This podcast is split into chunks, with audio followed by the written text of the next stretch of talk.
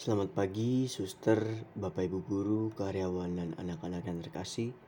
Sebelum kita beraktivitas pada hari ini, marilah kita mendengarkan sabda Tuhan. Dalam nama Bapa dan Putra dan Roh Kudus, amin. Allah Bapa yang Maha Kasih, kami mengucap syukur kepadamu karena kami boleh bangun di pagi hari ini.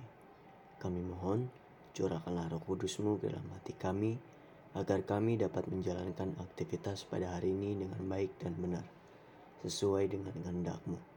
Dengan perantaran Yesus Kristus Tuhan kami. Amin. Inilah Injil suci menurut Lukas.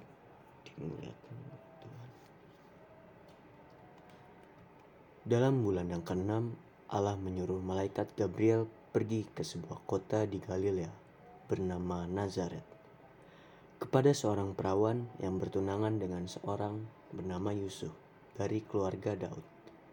Nama perawan itu adalah Maria. Ketika malaikat itu masuk ke rumah Maria, ia berkata, "Salam, hai engkau yang dikaruniai. Tuhan menyertai engkau." Maria terkejut mendengar perkataan itu, lalu bertanya di dalam hatinya, "Apakah arti salam itu?" Kata malaikat itu kepadanya, "Jangan takut, hai Maria, sebab engkau beroleh kasih karunia di hadapan Allah. Sesungguhnya engkau akan mengandung dan akan melahirkan seorang anak laki-laki, dan hendaklah engkau menamai dia Yesus. Ia akan menjadi besar dan akan disebut Anak Allah yang Maha Tinggi." Dan Tuhan Allah akan mengaruniakan kepadanya tata Daud, bapa leluhurnya. Dan ia akan menjadi raja atas kaum keturunan Yakub sampai selama-lamanya. Dan kerajaannya tidak akan berkesudahan. Kata Maria kepada malaikat itu, Bagaimana hal itu mungkin terjadi? Karena aku belum bersuami. Jawab malaikat itu kepadanya, Roh Kudus akan turun atasmu, dan kuasa Allah yang Maha Tinggi akan menaungi engkau. Sebab itu, anak yang akan kau lahirkan itu akan disebut kudus, anak Allah. Dan sesungguhnya, Elizabeth, sanakmu itu, ia pun sedang mengandung seorang anak laki-laki pada hari tuanya dan inilah bulan yang keenam bagi dia yang disebut mandul itu. Sebab bagi Allah tidak ada yang mustahil.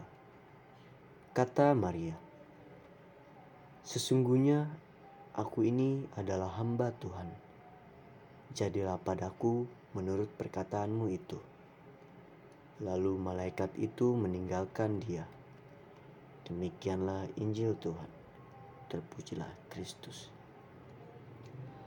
Selamat pagi, suster, bapak, ibu guru, karyawan, dan anak-anak yang terkasih. Pada hari ini kita merayakan Hari Raya Kabar Sukacita, di mana Bunda Maria menerima kabar gembira dari malaikat Gabriel. Apakah Bunda Maria siap menerima kabar gembira itu? Tentu, Bunda Maria tidak akan menduga apa yang akan disampaikan oleh malaikat Gabriel.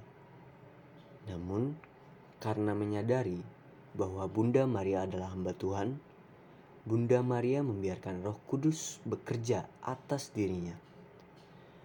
Sesungguhnya aku ini adalah hamba Tuhan.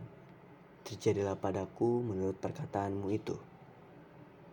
Menunjukkan bahwa Bunda Maria adalah hamba yang taat dan percaya penuh kepada Allah dalam kehidupan keseharian kita banyak yang penuh dengan ketidakpastian, di mana terjadi konflik, permusuhan, dan perpecahan.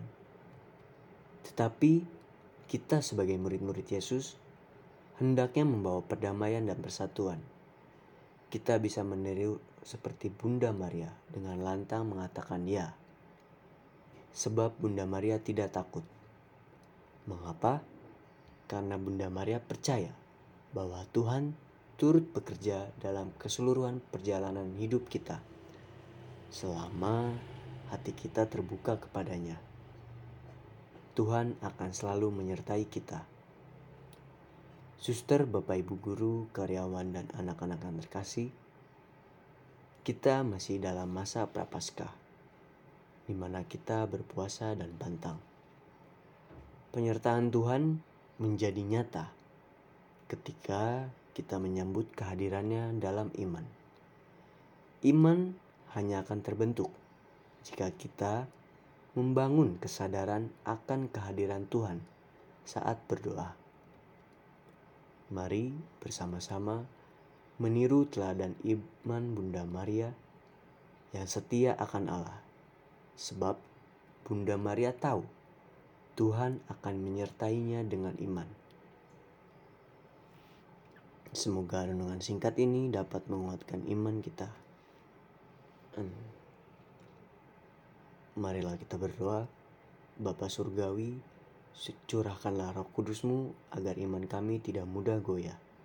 Melainkan ajarlah kami untuk kokoh seperti batu karang. Bapa, perkenankanlah kami mencontoh iman Bunda Maria. Dengan perantaran Yesus Kristus Tuhan kami yang hidup dan berkuasa kini dan sepanjang masa. Amin. Dalam nama Bapa dan Putra dan Roh Kudus. Amin.